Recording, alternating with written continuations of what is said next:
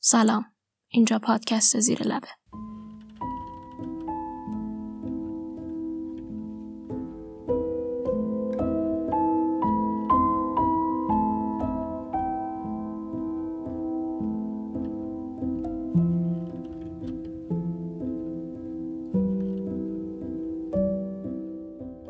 من حسینم به همراه آرزو شنونده دومین اپیزود از این پادکست هستین در بهمن 1399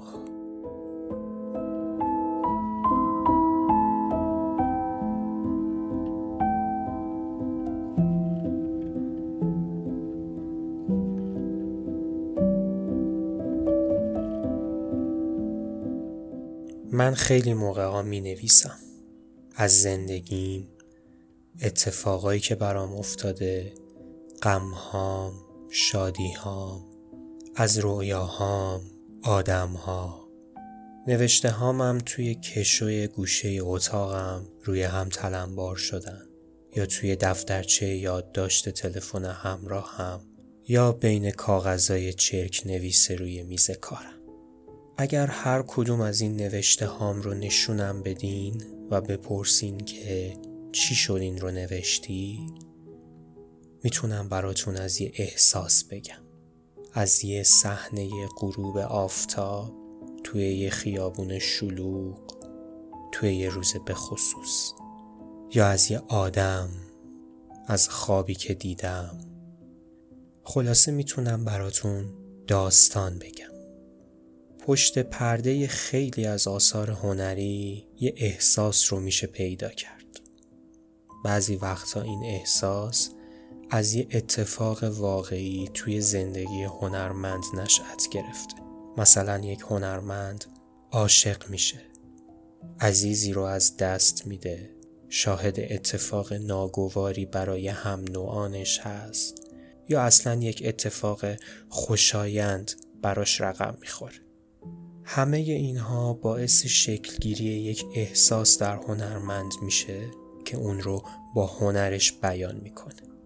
مثل موسیقی. شاید بارها از خودتون پرسیده باشین که چی شد این آهنگساز؟ همچین آهنگی رو ساخت. به چی فکر می‌کرد؟ توی این اپیزود از پادکست زیر لب تعدادی موسیقی به همراه داستانهای واقعی پشت پرده اونها رو براتون آماده کردیم.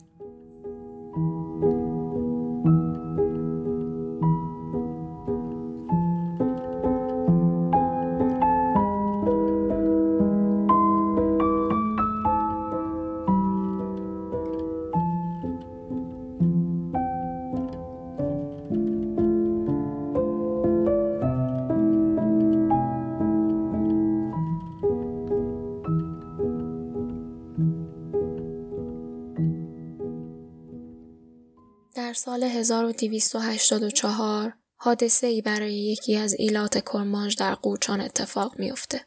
گروهی از ترکمانهای قارتگر شبونه به چادرهای این ایل حمله می‌کنن.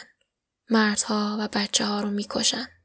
چادرها رو به آتیش می‌کشن و تعداد زیادی از زنها و دخترهای بیپناه رو به اسارت می‌برن. بعضی از این دخترها رو توی بازارها به عنوان برده میفروشن و بعضی های دیگر رو به عقد خودشون در میارن.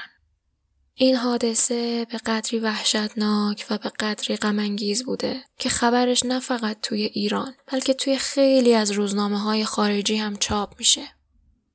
از بازمانده های اون اتفاق پسر چوپانی بوده به نام بهمن. وقتی این خبر به بهمن می‌رسه گوسفندها رو توی صحرا رها می‌کنه و دوان دوان به سمت چادرها برمیگرده تا معشوقه خودش دختری به اسم گلنار رو پیدا کنه. اما وقتی به محل چادرها می‌رسه با انبوهی از اجساد و خاکستر روبرو میشه. بهمن همونطوری که گریه می‌کرده و دلش از این اتفاق به درد اومده بوده از تیغه یک کوه بالا میره. به این امید که تو دور دست ها اثری از گلنار ببینه. اما دو روز از اون واقعه میگذشته و گلنار دیگه خیلی از بهمن دور شده بوده. ناامید و دل شکسته روی سنگی میشینه. نی رو روی لبهاش می‌ذاره و شروع به نواختن می‌کنه. بهمن از عمق وجودش برای عشق نافرجامش آهنگی می‌خونه که این آهنگ بعدها به لیار معروف میشه.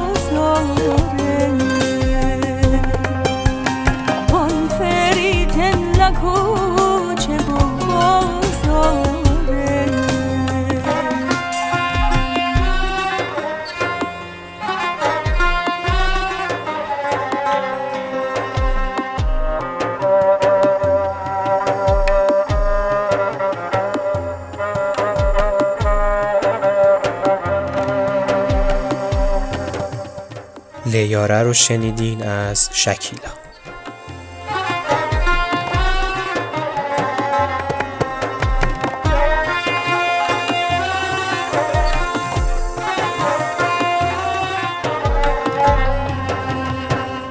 در تاریخ 11 سپتامبر 1973 یک کودتای نظامی داخل شیلی اتفاق میافته. یکی از نظامی های شیلی به اسم آگوستو پینوشه این کودتا رو طراحی می‌کنه تا دولت اون زمان رو سرنگون کنه. و خب موفق میشه و به یکی از دیکتاتورهای معروف تاریخ شیلی تبدیل میشه. حالا شما هفت ماه بیاین عقبتر یعنی هفت ماه عقبتر از 11 سپتامبر 1973 یک آهنگساز برجسته یونانی به اسم میکیس تئوداریکس با یک دختری آشنا میشه به اسم پاولا. خود آقای میکیس تئوداریکس در توصیف این دختر میگه که پاولا یک دختری بود پر از عواطف و احساسات انسانی که آشنایی ما به یه عشقی تبدیل شد خیلی عمیق و خیلی سوزان.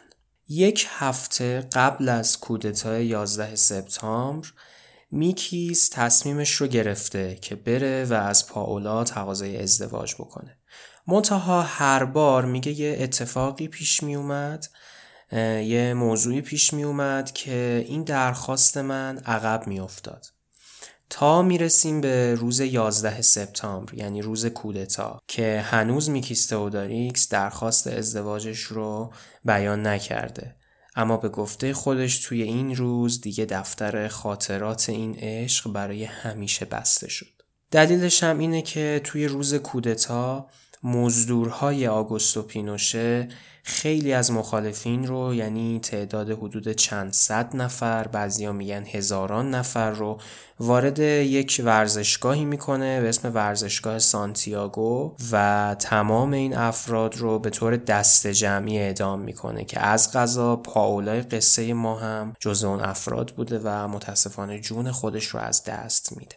میکیس بعد از مرگ پاولا میگه که احساس کردم همه زندگی من مرد. احساس کردم همه زندگی من به یغما رفت. کلی تلاش می‌کنه و با کمک یکی از افسرهای اون زمان که خب آهنگاشو قبلا گوش داده میشناختش یه جورایی طرفدارش بوده. با کمک اون میره توی سردخونه و جسد پاولا رو بالاخره بعد از کلی گشتن پیداش می‌کنه. اینجا یه توصیف جالبی داره. میگه من توی خطوط چهره سرد و مرده پاولا می‌تونستم خداحافظی و نگرانی که برای من موج می‌زد رو احساس بکنم. جسد سردش رو برای مدتی در آغوش می‌گیره لبهاش رو میبوسه تا بالاخره سربازا بهش میگن که خب دیگه وقت رفتنه و به زور اون رو از پاولا جداش می‌کنن اینجا میگه که من زندگیم رو توی اون سردخونه سرد تنها گذاشتم. پیاده با حال خراب برگشتم خونه. از خود بی خود بودم حالم خوب نبود. شرایط اصلا جالبی نداشتم غمگین بودم و توی همین شرایط بود که قطعه ساختم به یاد پاولا. اسم این قطعه پاولا هست و بعدا هم به عنوان موسیقی متن فیلم حکومت نظامی از اون استفاده میشه.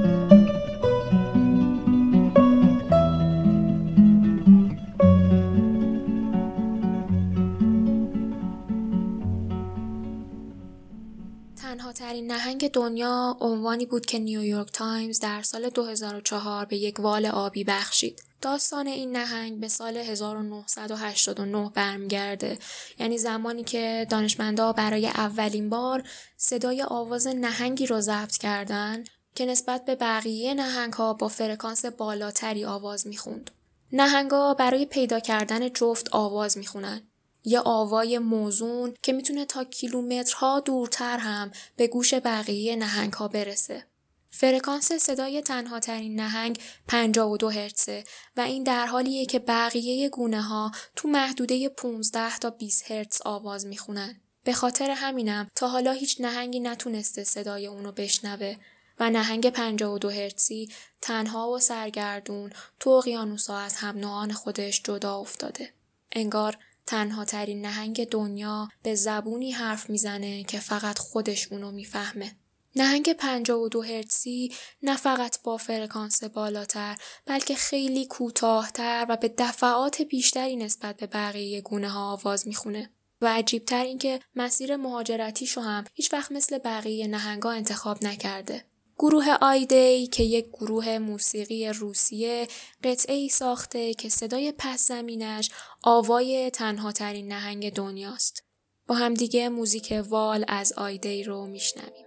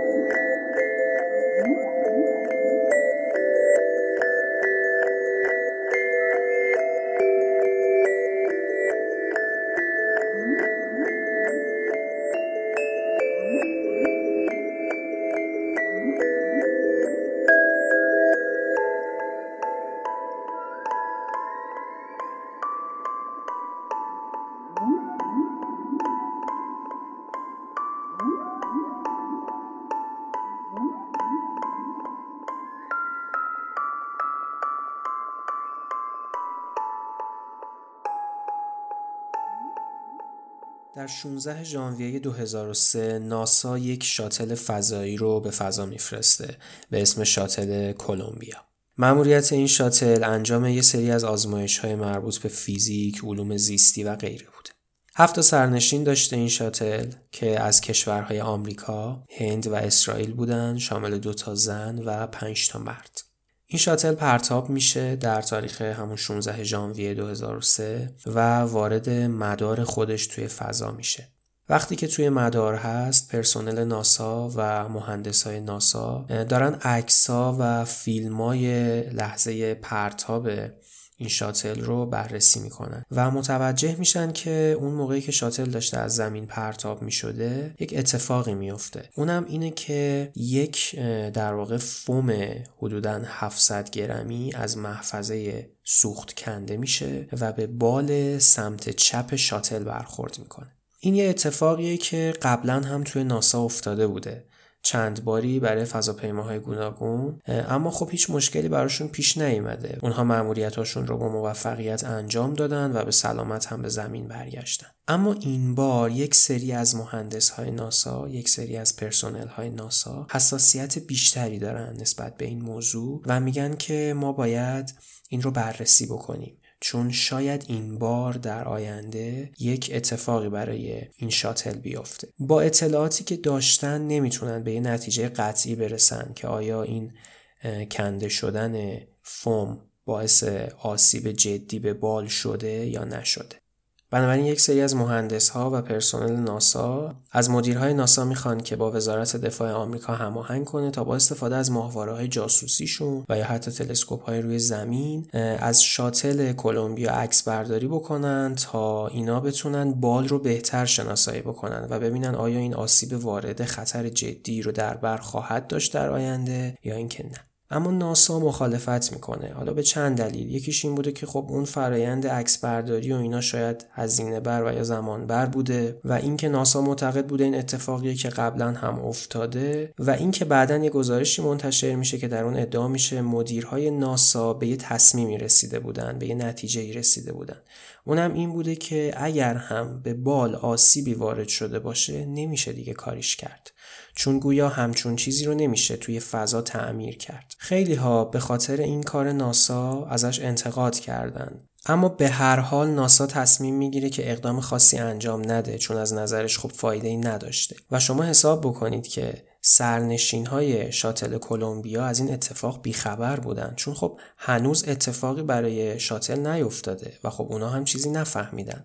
و ناسا تصمیم می‌گیره که به اونها چیزی نگه. چون به نظرش بهتر بوده که چیزی ندونن و استرسی بهشون وارد نشه. حتی با اونها ارتباط برقرار می‌کنه بهشون ایمیل میده و علا رقم این که می‌دونستن این اتفاق افتاده اما مدیرهای ناسا تصمیم می‌گیرن چیزی به اونها نگن.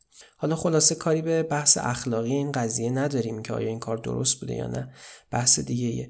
اما به هر حال چیزی به اونها نمیگن و این تصمیم مدیرهای ناسا بوده تا اینکه بعد از 16 روز می‌رسیم به یک فوریه 2003 روزی که شاتل 80 آزمایش رو با موفقیت انجام داده و طبق برنامه قرار برگرده و به زمین فرود بیاد. قبل از ساعت 9 صبح توی قسمت کنترل عملیات ناسا اطلاعات غیر نرمالی از شاتل دریافت میشه. مثلا نشانگرها توی باد چپ از کار میافتند کارکنهای ناسا سعی می‌کنند با سرنشین های شاتل ارتباط برقرار کنند ارتباط رو می‌گیرن اما در ساعت 8 و 59 دقیقه و 32 ثانیه صبح آخرین صدای فرمانده اعضای داخل شاتل به گوش می‌رسه. فقط یک کلمه کلمه راجر رو اگر اشتباه نکنم به کار می‌بره و بعد صداش برای همیشه قطع میشه. قسمت کنترل عملیات چند بار سعی می‌کنه ارتباط رو برقرار کنه اما موفق نمیشه. در حالت عادی چند دقیقه بعد باید این شاتل روی زمین فرود میومد اما متاسفانه وقتی که شاتل داشته با سرعتی حدودا 18 برابر سرعت صوت از جو زمین عبور می‌کرده به علت برخورد گازهای داغی که توی جو زمین وجود داره به بال سمت چپ شاتل که قبلا به خاطر اون اتفاق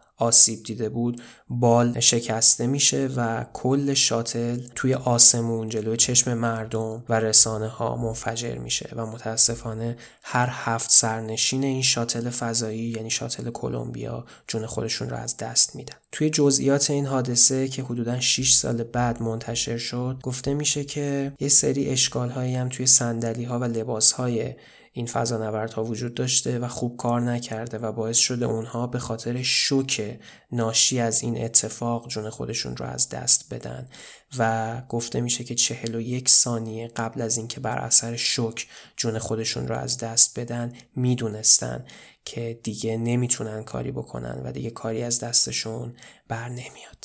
دو سال بعد از اتفاقی که برای شاتل کلمبیا افتاد یک گروه موسیقی سوئیسی به اسم افپاتوریا ریپورت به یاد شاتل کلمبیا و سرنشین های اون یک آهنگ ساخت به اسم تایجین کیوفوشو. در ابتدای این آهنگ می‌تونید آخرین مکالمه بین اعضای شاتل کلمبیا سرنشین های شاتل کلمبیا با پرسنل ناسا رو بشنوید و در دقایق بعدی می‌تونید بشنوید که این مکالمه یک طرفه میشه از طرف ناسا به خاطر اینکه اون طرف خط دیگه نه شاتل کلمبیایی وجود داره و نه سرنشینی که بتونه صحبت کنه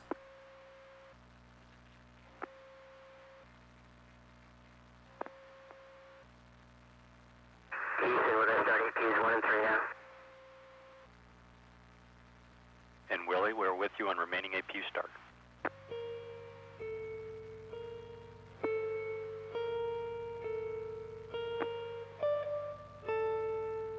Columbia Houston, the Hyde fluid thermal conditioning will not be required today. We'll meet you on the carts. We copy Houston Hyde fluid thermal conditioning not required, and we copy going to the carts. And Rick, uh, don't want to lead you astray, and don't forget about the uh, stuff on page 3 44.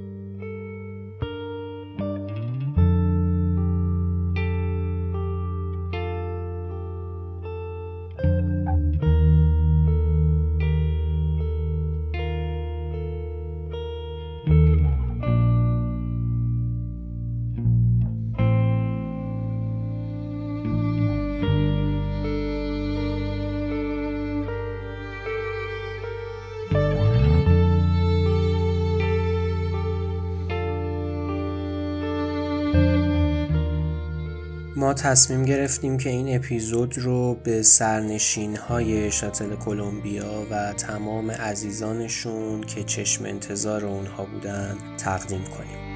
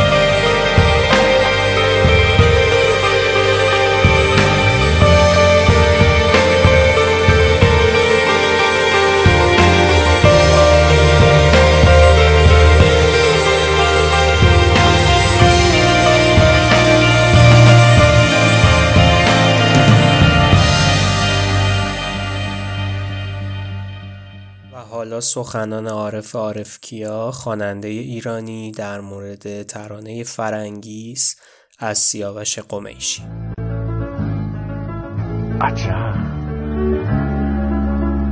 این رعیا کی بوده؟ یعنی بعد چرا 7 سال هنوز مردم فرنگیس دوست دارن؟ انقدر.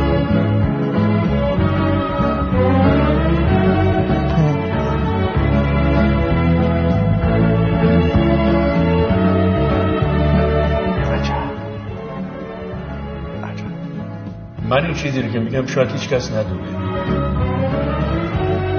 ولی دیگه ما تاریخ متحرکی باید بگید من یادم اون موقع همون همزمانی که این فرنگیس رو سیاوش ساخته بود گفت یه شب رفته بودیم سر پل بوده شمرون بوده هر جا بوده. گفتش که با یه عده‌ای برخورد کردیم. اول دوام شد بعد آشتی کردیم. نشستیم دورم بعد گفتن سیاوش شما چیکار بود؟ می‌خونم و گفت آهنگ می‌سازم و فلان اینا.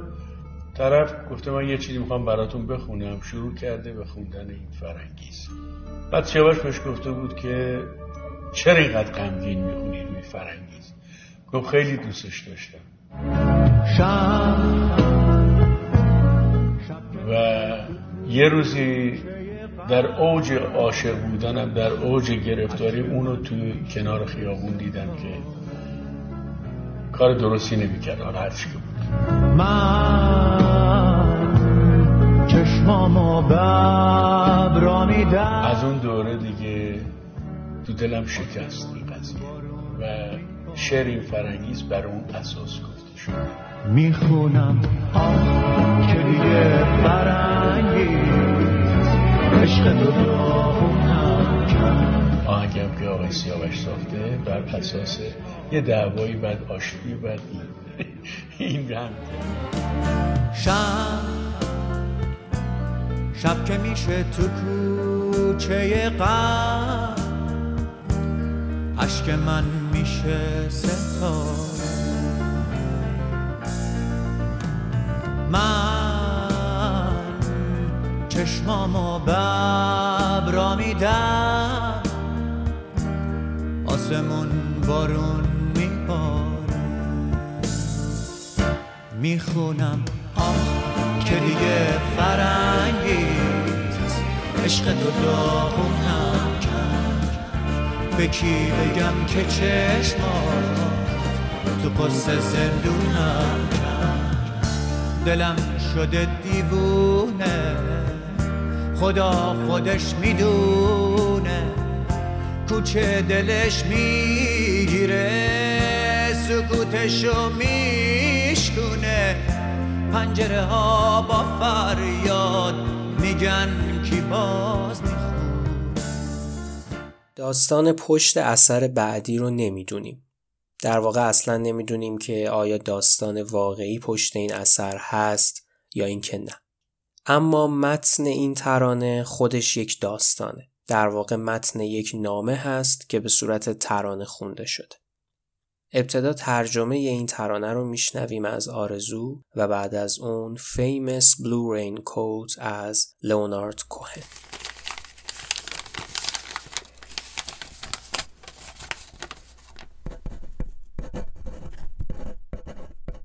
ساعت چهار صبح آخرای دسامبر دارم برات نامه می نویسم تا ببینم حالت بهتره یا نه. نیویورک سرده اما من جایی که زندگی می کنم و دوست دارم. کل عصر تو خیابون کلینتون موسیقی پخش میشه.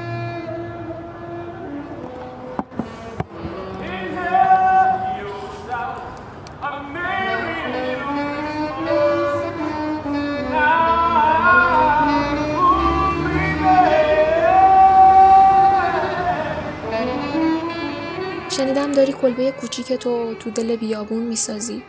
دیگه امیدی به زندگی نداری. امیدوارم حداقل حساب کارایی که کردی رو داشته باشی. آره و جین اومد. با یه دسته از موهای تو. گفت تو اونو بهش دادی. همون شبی که تصمیم گرفتی حقیقتو بگی. راستی هیچ وقت حقیقتو گفتی. آخرین باری که دیدیمت خیلی پیرتر به نظر می رسیدی بارونی آبی معروفت. از سر شونه پاره شده بود. تو ایسکا مونده بودی تا همه قطارا رو ببینی. اما بدون لیلی مرلین برگشتی خونه. و با زن من مثل جزی از زندگیت رفتار کردی و وقتی برگشت دیگه زن کسی نبود. انگار میبینمت. اونجا با اون گل روز لای دندونات مثل یه دزد لاغر و خونه به دوش. انگار جین هم بیدار شده. اونم بهت سلام میرسونه. چی می‌تونم بهت بگم؟ برادرم؟ قاتلم؟ آخه چی می‌تونم بگم؟ فکر کنم دلم برای تنگ شده باشه. بگم اونم می‌تونم ببخشمت. خوشحالم که سر راهم سبز شدی. اگه یه روز خواستی سر بزنی به خاطر من یا به خاطر جین بدون که دشمنت خوابه و زنش آزاده. و ممنون به خاطر اینکه غم نگاهش رو از بین بردی. فکر می‌کردم تا ابد اونجاست. به خاطر همین هیچ وقت تلاشی برای از بین بردنش نکردم. و جین اومد با یه دسته از موهای تو گفت تو اونو بهش دادی همون شبی که تصمیم گرفتی حقیقت رو بگی. ارادتمند تو لئونارد کوهن It's four in the morning, the end of December. I'm writing you now just to see if you're better. New York is cold, but I like where I'm living. There's music on Clinton Street all through the evening. I hear that you're building your little house deep in the desert. You're living for nothing now. I hope you're keeping some kind of record. Yes, and Jane came by with a lock of your hair. She said that you gave it to her that night that you planned to go clear.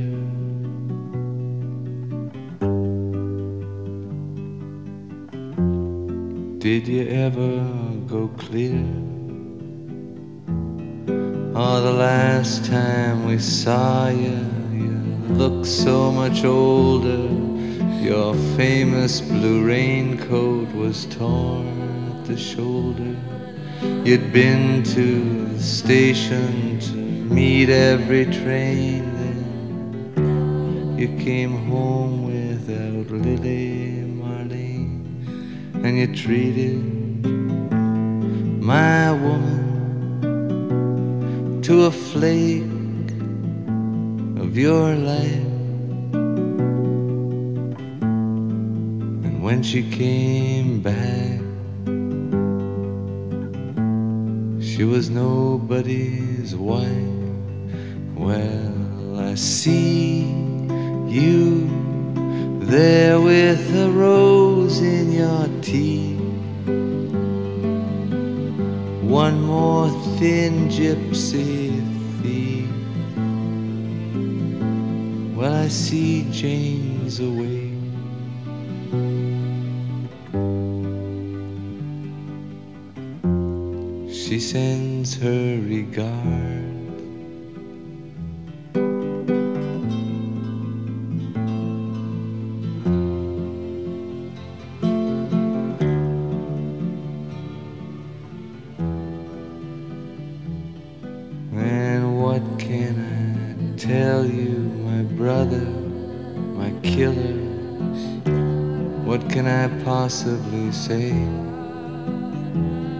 I guess that I miss you. I guess I forgive you. I'm glad you stood in my way. If you ever come by here for Jane or for me, well, your enemy is sleeping and his woman is free. Yes, and thanks for the trouble you took from her eyes. I thought it was there for good, so I never tried.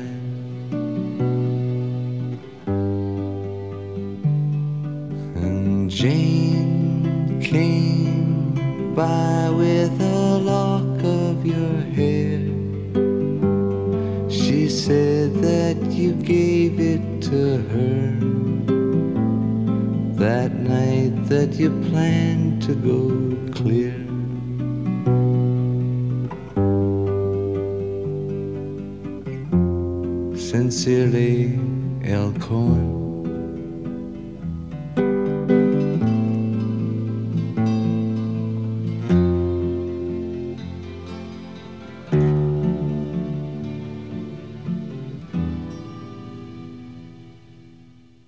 از معروفترین قطعه های هنری بتوون قطعه فور الیز هست یا به فارسی برای الیز. زمانی که بتوون در قید حیات بوده این قطعه اصلا منتشر نمیشه و اصلا کسی نمی‌دونسته همچین قطعه وجود داره. اما چهل سال بعد از مرگ بتوون یک دست نوشته ای از اون پیدا می‌کنن که این قطعه داخل اون دست نوشته بوده. هنوز مشخص نیست الیز کیه چون اسم قطعه برای الیزه و الیز هم اسم یک زنه. پژوهشگرای موسیقی فرضیه ای دارن و اونم اینه که احتمالا الیز اشاره داره به یک خانومی به اسم ترز مالفاتی. حالا ترز مالفاتی کیه؟ ترز مالفاتی یک خانومی بوده که شاگرد بتوون بوده و با بتوون رابطه نزدیکی گویا داشتن دوست بودن با همدیگه البته ترز مالفاتی هم خودش یک آهنگساز و پیانیست مشهور اتریشیه. اما به هر حال شاگرد بتوون بوده میگن که انگار بتوون از این خانم خوشش میومده و درخواست ازدواج می‌کنه. اما ترزه رد می‌کنه درخواست بتوون رو و با یک آدم پولدار صاحب منصب اتریشی ازدواج می‌کنه و بعد هم بتوون این اثر هنری رو خلق می‌کنه. البته میگم دقیق هنوز مشخص نیست. آیا واقعا الیز اشاره داره به ترزه یا اینکه نه؟ اما به هر حال یکی از فرضیه های قوی همین هستش. قطعه فور الیز هم یک قطعه فوق العاده معروفه. حالا شاید خیلی از شماها به اسم نشناسید. اما خب احتمالا حدود 95 درصدتون الان که بریم این آهنگ رو گوش بدیم میگید که اه این همون آهنگ معروفه. بریم با هم دیگه قطعه فور الیز رو گوش بدیم.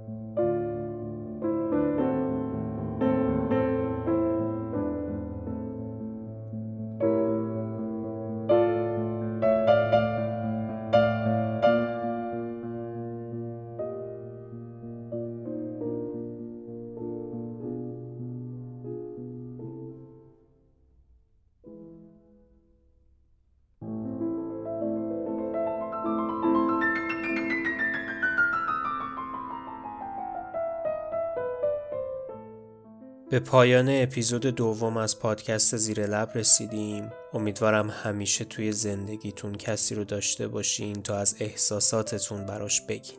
خدا نگهدار.